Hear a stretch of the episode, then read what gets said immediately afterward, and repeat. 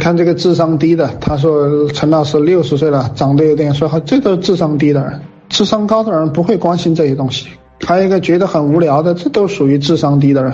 努力赚钱嘛，一天到晚多些废话，对不对？实际上，我们每个人比的是屏蔽杂音和低智力人士的能力。就是我们比的是什么？我们比的就是我们能不能够屏蔽杂音。各位，现在这个互联网、抖音到处都是杂音，啊，杂音啊，你不要去关心那些杂音。你看抖音上全是低智力人，其实到处都是智力低的。就说很多很多这种智力低的人和这个杂音，如果你不屏蔽他们，他们每天都在破坏你，都会让你变得越来越愚蠢。他不断的洗脑你，然后你就变成一个废物了，懂吗？你为什么会是一个废物？就是因为你不屏蔽杂音，就是因为你老是跟这低智力的人在一起。本来你是一头狼，你跟一群狗在一起，狗天天吃屎，然后你就会觉得你不吃屎不正常，然后你也开始吃屎了。然后那些狗说真香，然后你也说真香。对吧？本来你是狼叫，但是你天天听狗叫，然后你也学狗叫，因为你不然话，不然的话你会觉得我操，你有点违和，对不对？你觉得有点尴尬，然后你也学会狗叫了，你就会变成这样。你本来是条狼，也变成狗了。所以你如果你天天刷抖音，使劲刷，使劲刷，然后你就成个智障了。你在网上乱看乱听，你也会成为智障。各位，你别以为你一天开心。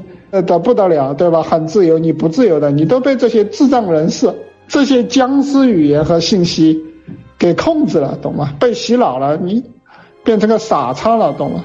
精神洗脑，懂不懂？所以实际上，我们每个人比的是屏蔽杂音和低智力人士隔离的这样一个能力啊，这是几乎是你唯一的能力。我们这个世界上还有一些傻逼更有趣。他也，他要好不容易找到个聪明人，他不跟聪明人在一起，他要去跟那些傻逼在一起，这个也叫反向塑造，因为他经常被傻逼塑造过后，他就不不再喜欢聪明人了，他会被傻样塑造，他一定会离开聪明，所以这也是为什么这个人呢一辈子很难起来的原因。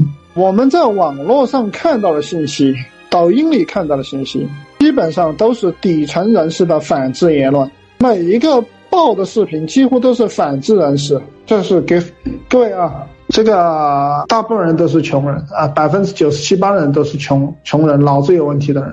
你只有发这些脑子有问题的人的信息才会火，你只有发反制的言论才会火。反制，大多数人喜欢的是反智，理解所以你看到那些火的东西都是反制的，理解吧？所以天天看热搜就证明你反制，明白吗？